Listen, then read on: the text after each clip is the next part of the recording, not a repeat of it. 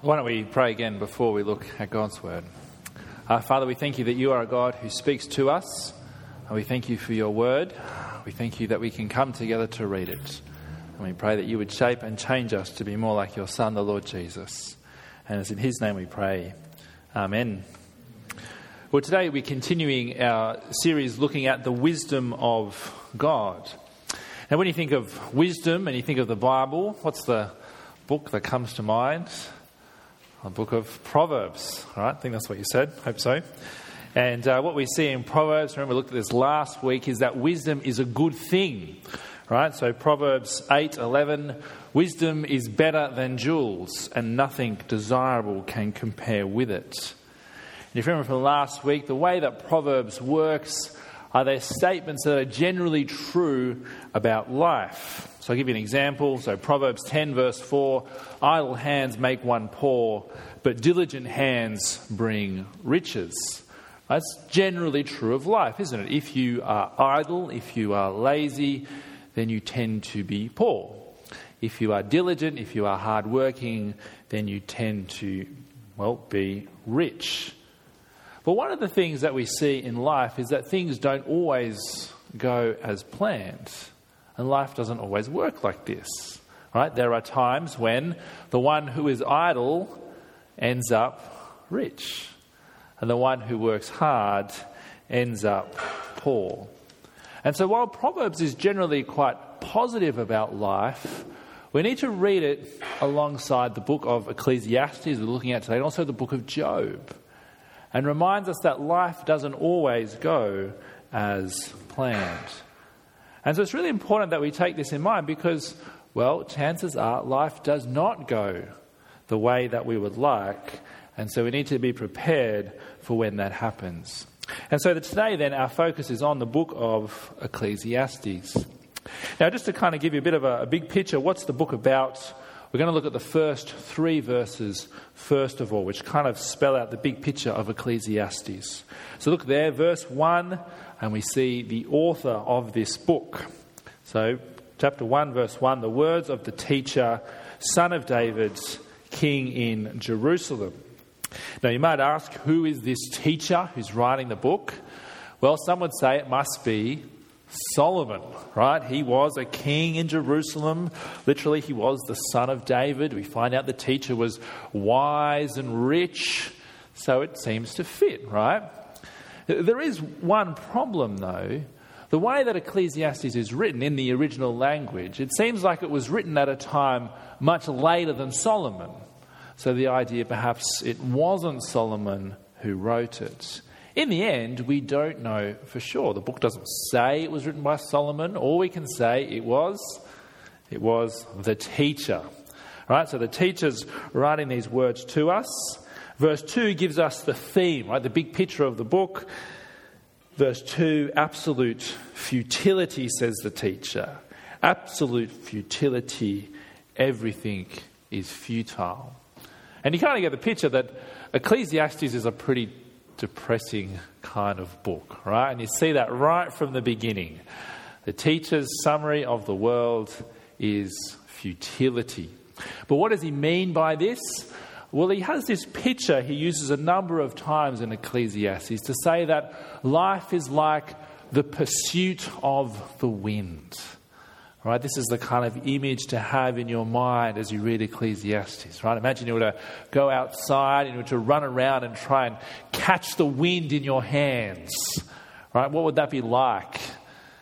It would be pretty hard, right, to do. It would feel pretty futile, pretty meaningless. And that is the teacher's description of life. But verse 3 then is this question that the teacher is trying to answer. So, verse 3 What does a man gain for all his efforts that he labours at under the sun? So, the question of Ecclesiastes is what is the purpose of work? Right? More broadly, what is the purpose of life? So, if we put that together on the screen, oh, hang on. There we go. Yep. Great. So, three things the author, the teacher, the answer, futility, the question, what is the purpose of life? So if we turn it around, there you go. Right? Ecclesiastes answering the question, what is the purpose of life? The answer futility. And who's writing it? The teacher. And what we learn about the teacher, he is a man of wisdom, a man of riches. And so, if there's anyone who can answer this question, well, the teacher has a pretty good shot at it, right? So we should listen to what or how he gets to his answer. Now, it's worth being up front. Ecclesiastes is not an easy book to understand, right? It's part of the wisdom literature. It's the kind of book you need to keep reading again and again to really get, uh, get a handle on it. Uh, it's the kind of book you think, yeah, maybe I've got my hands around it, and then well, it's like a chasing of the wind, perhaps. You know, then it uh, then it leaves you as you read it again. But that's my challenge then for today. We're not going to be able to understand everything in Ecclesiastes in one talk. But my challenge for you is to go home and read it, right? That's your homework. You didn't know when you came to church today you get homework, but it's true, right? You've got to go home, you've got to take out your Bible, and you've got to read through Ecclesiastes, right? But what we're going to do in the time we have together is I'm going to share with you two themes that I think are really important in Ecclesiastes, right? Partly, I hope that it'll help you understand it as you go home and read it, as you will, I'm sure, uh, but also as a motivation, right? Hopefully, from these two points, you'll see why we should read Ecclesiastes, right? What's the benefit to us? Why we should be motivated to go home and do our homework, right? So, two themes helps us understand the nature of our world, and secondly, the nature of true wisdom. Right? So, kind of two parts to the talk. So, firstly, then, Ecclesiastes helps us understand our world. Now, if you think about our world, think about the way that people live, I think it's fair to say that for many people, a significant driving force is what we might call materialism right? Living for the things of this world, the material world, things that you can, you can touch, things you can see, things that you can taste. And so, for many people in our world, the purpose of life is well, you go to school, you get a job, you earn money, so you can buy the things that you want. Right? You can collect treasures. You can earn money so you can experience pleasures. You can earn money to pay for the next overseas travel, whatever it is. And you do that again and again and again. You spend your money, you go back to work, you earn some more so you can spend it again. But here's the thing, right? See, the teacher, as he tries to answer the question, what's life all about? Well, that is what he tries out. He devotes himself to this life of pleasure.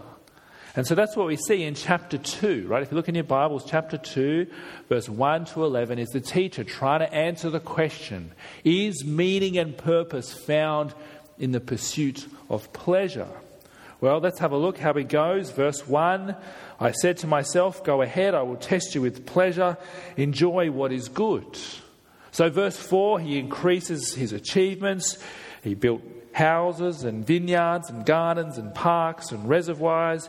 He acquires lots of things, verse 7 male and female servants and slaves, cattle and flocks and silver and gold and treasure and male and female singers and many concubines. In fact, verse 10 all that my eyes desired, I did not deny them. So you can see the teacher has thrown himself into this life of pleasure. But what's his conclusion? Verse 11 When I considered all that I had accomplished and what I had labored to achieve, I found everything to be futile and a pursuit of the wind. There was nothing to be gained under the sun. It's a pretty depressing conclusion, isn't it? For the teacher as he tries to find meaning and purpose in that way of life. But why does he say that? Well, the, the big problem that, that underlies Ecclesiastes is the problem of death. Right? So you can work hard, you can labor and strive to collect all these things, but death will come. And when death comes, what happens to all those things? Well, they get passed on to someone else. Right? You can labor and strive to experience the world in all its fullness, but the reality is death will come. Those pleasures and experiences will come to nothing. In fact, the teacher says there will not even be a memory of you after you die. Which, if you stop and think about it, is, is true, right? Right? Just think for a moment, right? Think of your parents, right? Many of you would know your parents. Many of you would know your, your grandparents. But what about your great grandparents, right? Just three generations. Do you know their name? Do you know what they did for work? Do you know what they labored and strive for to achieve? See, for many of us, the answer is no.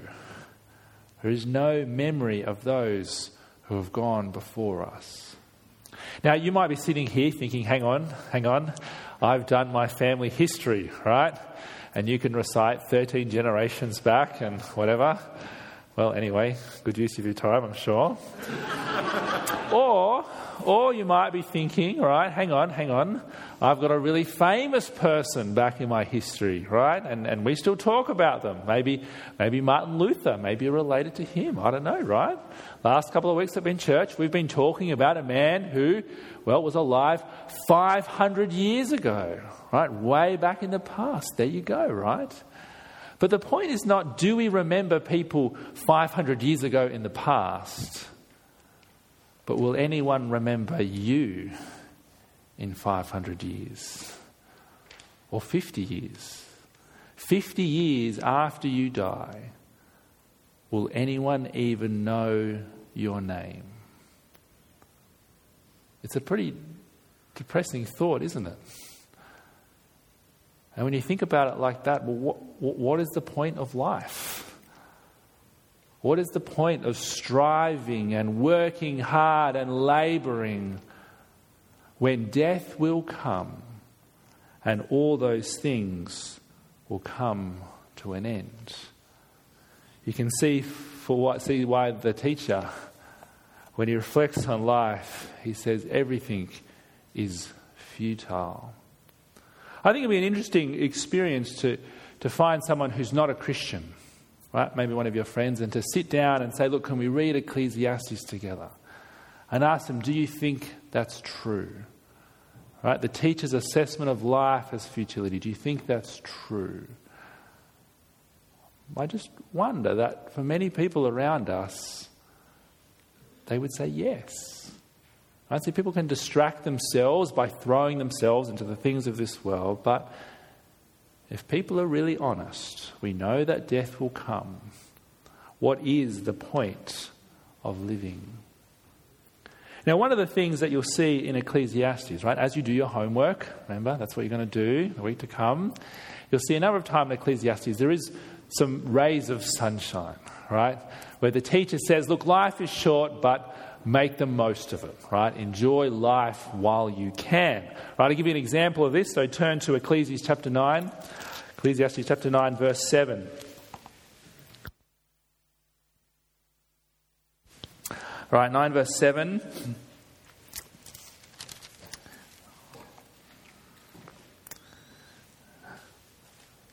Okay, and the teacher, well, he starts out positive. Verse 7 Go eat your bread with pleasure and drink your wine with a cheerful heart, for God has already accepted your works. Let your clothes be white all the time, and never let oil be lacking on your head. Right? The teacher says, Well, enjoy life. You know, enjoy your food, enjoy your wine. You can wear nice clothes, you know, have a fancy hairdo. Uh, this week I spent extra time working on my hair, right? I thought I better apply Ecclesiastes, right? But have a look at how he continues. Verse 9 Enjoy life with the wife you love all the days of your fleeting life. The word fleeting, you see a footnote, it's the word futile that comes up again and again in Ecclesiastes. So even in the moments where the teacher is sort of positive about life, we cannot escape the crushing reality of death. Listen how he continues. He says, His fleeting life, which has been given to you under the sun, all your fleeting days. For that is your portion in life and in your struggle under the sun.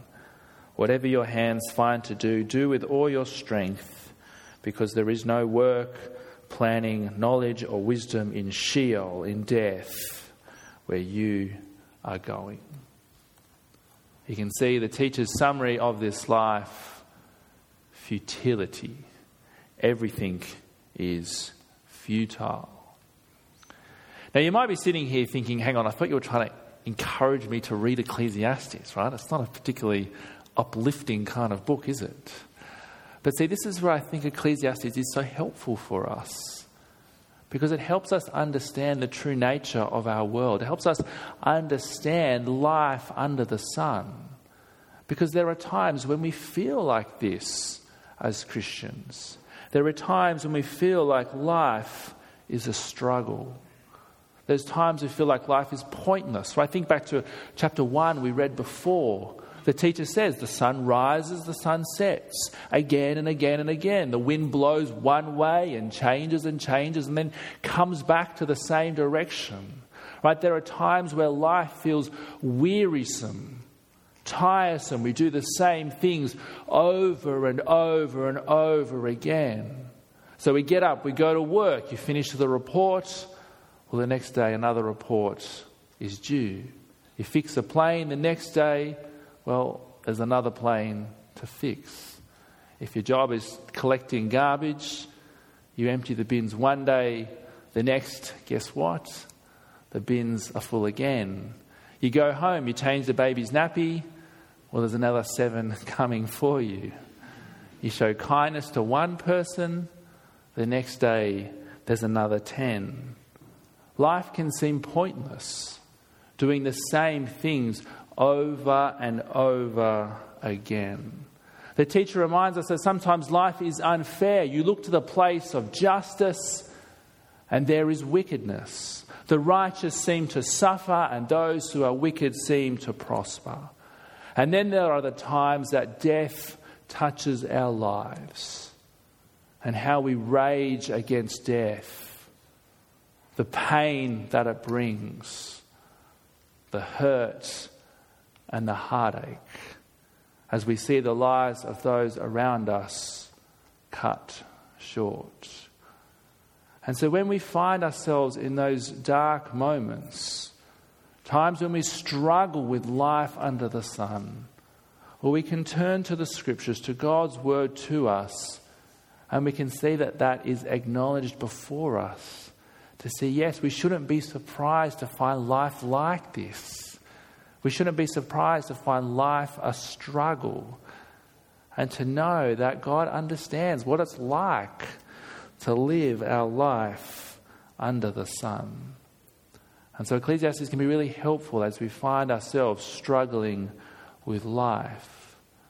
But see, there's one thing as we will continue to read through the pages of the scriptures, there's one thing that changes everything. Right? See, the teacher was wise, yes, of course. But for us as Christians, right, we, we know more than the teacher, right, because we know of, of Jesus, right, that he came into our world, that he, he died in our place, that he rose to life again. Right, 1 Corinthians 15, we read before, is all about the resurrection, that Jesus died and rose to life again. It's about our hope of resurrection, that as we trust in Jesus, we too will be raised with him and that we can look forward to life forever with Him. And so, for the Apostle Paul, writing 1 Corinthians 15, as he reflects on the hope of the resurrection, this is how he finishes the chapter. He says, Therefore, therefore, in light of our hope, therefore, my dear brothers, be steadfast, immovable, always excelling in the Lord's work, knowing that your labor in the Lord is not in vain. You see that last phrase? Your labor in the Lord is not in vain. As we know the hope of resurrection, as we look forward to life beyond death, as we have that certain hope in Jesus, that brings meaning and purpose now. As we devote ourselves to our labor in the Lord, as we proclaim Jesus, as we grow disciples, as we serve together for the glory of God, we see these things are not in vain. The resurrection brings meaning and purpose now. So, coming back to our two themes, and hopefully you can see Ecclesiastes, that the impact that it makes on us now, as it helps us recognize the frustrations of this world. But as we read Ecclesiastes in light of the New Testament, we can look forward to the hope of the resurrection and the meaning and purpose it brings to our lives now. But that brings us then to the second point, right? The nature of true wisdom. Now, it's going to be a bit shorter, okay? So don't worry, right? The second one will be shorter. Thinking about the nature of true wisdom. And in particular, what Ecclesiastes does is it shows us the limitations of wisdom.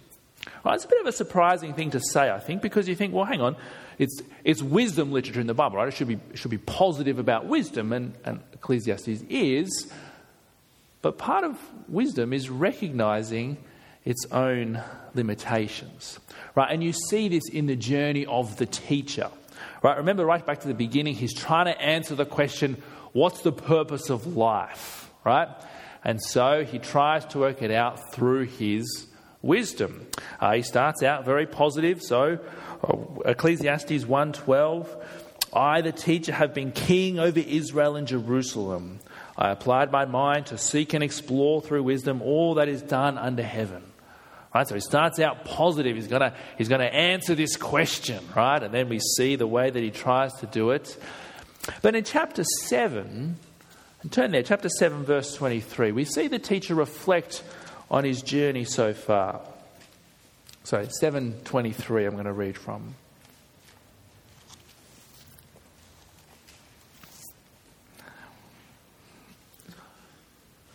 Right, he reflects on his journey so far. He says, I've tested all this by wisdom. I resolved I will be wise, but it was beyond me. What exists is beyond reach and very deep. Who can discover it? Right, it's an amazing confession, isn't it, by the teacher? To say as he's tried to answer this question, as he's applied his wisdom to the question of meaning and purpose, he says here it was beyond him. He could not answer it by his wisdom. In fact, in the rest of the chapter, chapter 7, he talks about these two, two women. Now, in the wisdom literature, there's two metaphors uh, of women. So there's Lady Wisdom on one side and Dame Folly on the other. Right? And he says in chapter 7, Look, I tried to find one true woman, right? Lady Wisdom but he says, I could not find her.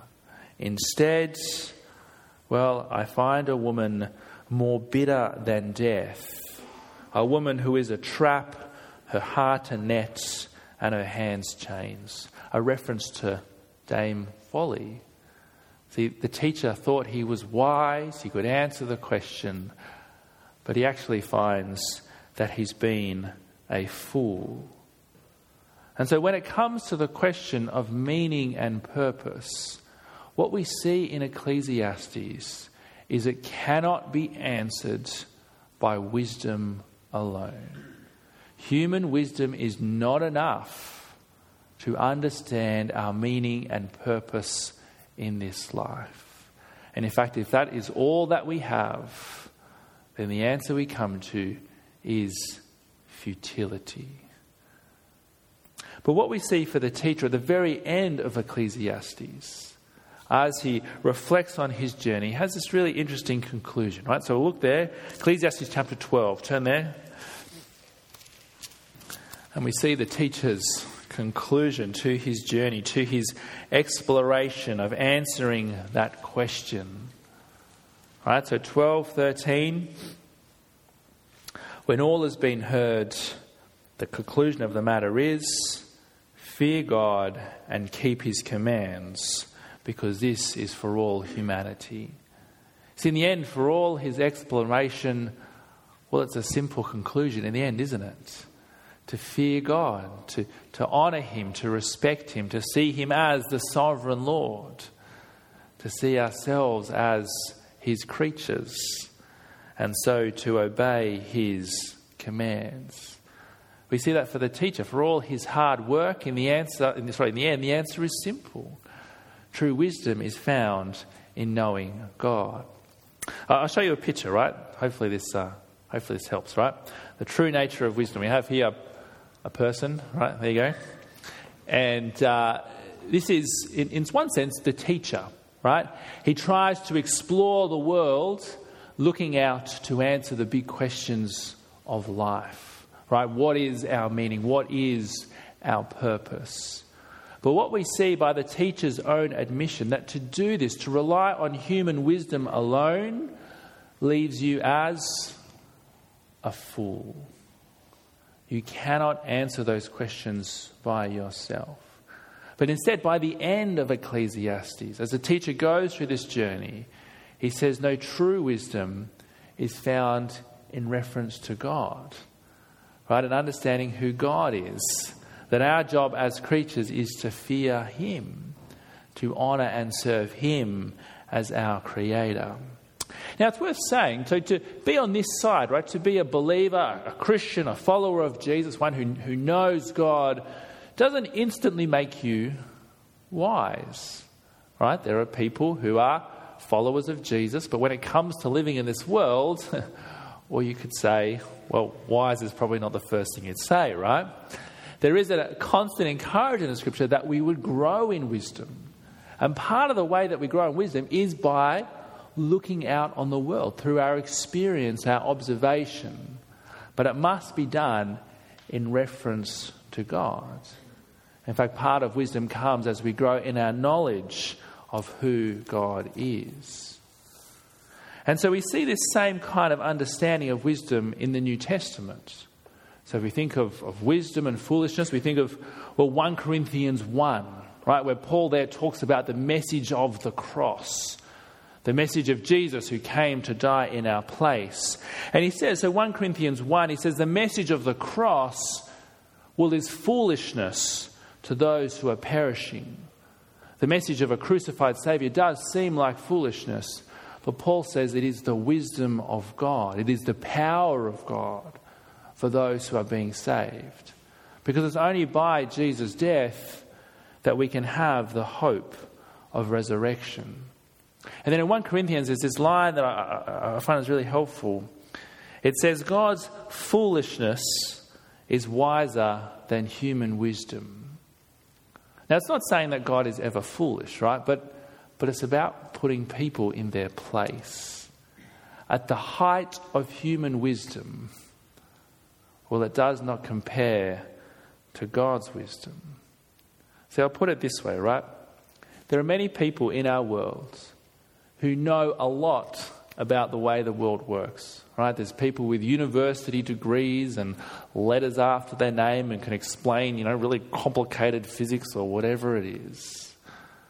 But as we understand the true nature of wisdom, if they do not know God, the Bible says they are fools.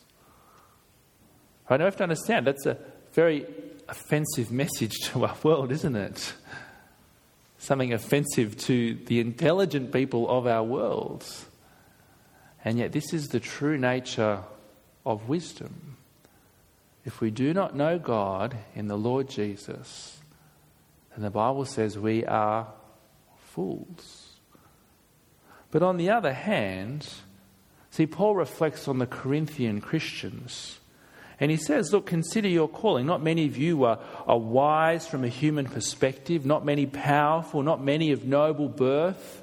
As Paul thinks of those Corinthian Christians, he said, Look, you're not anyone particular special. But God's, sorry, Paul says, God has chosen the wise. Sorry, he says, God has chosen the foolish to shame the wise.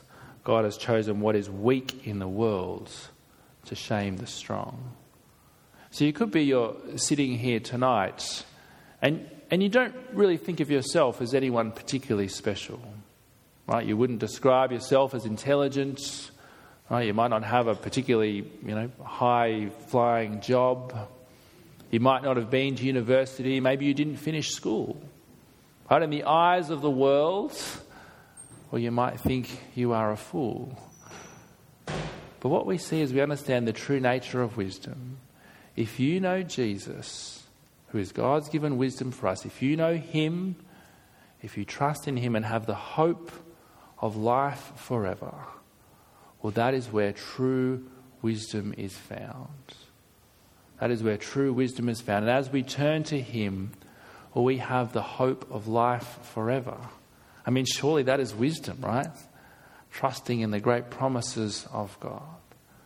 And what we see as we look at Ecclesiastes in light of the New Testament, as we have that hope of life forever, as we know that death is not the end, well, that is what brings meaning and purpose to our life now. Well, how about I lead us in prayer and give thanks for those things?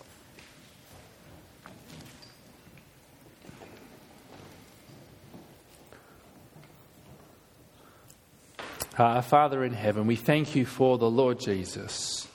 We thank you for the message of the cross that Jesus entered our world, that he died in our place to secure the forgiveness that we need, and that he offers us the hope of life forever. And Father, we pray that we would be wise, that we would put our trust in him, and that we would look forward to the hope of heaven, not on the basis of what we do, but on the basis of our Saviour who died for us. Father, we pray for us as we live life under the sun. We pray for those who are struggling at this moment, for those who face the frustrations of this world, for those who've experienced the sadness of death. Father, you know the struggles that we face. You know the pain that we experience. And Father, we thank you that Jesus entered into our world, that he faced all these things in our place. And Father, we pray in those dark times that we would look to the hope of the resurrection, that we'd long for the day when Christ returns. And we may put that before our eyes May it bring meaning and purpose to our lives now. And may we devote ourselves to our labour in the Lord. And we pray this for your glory. Amen.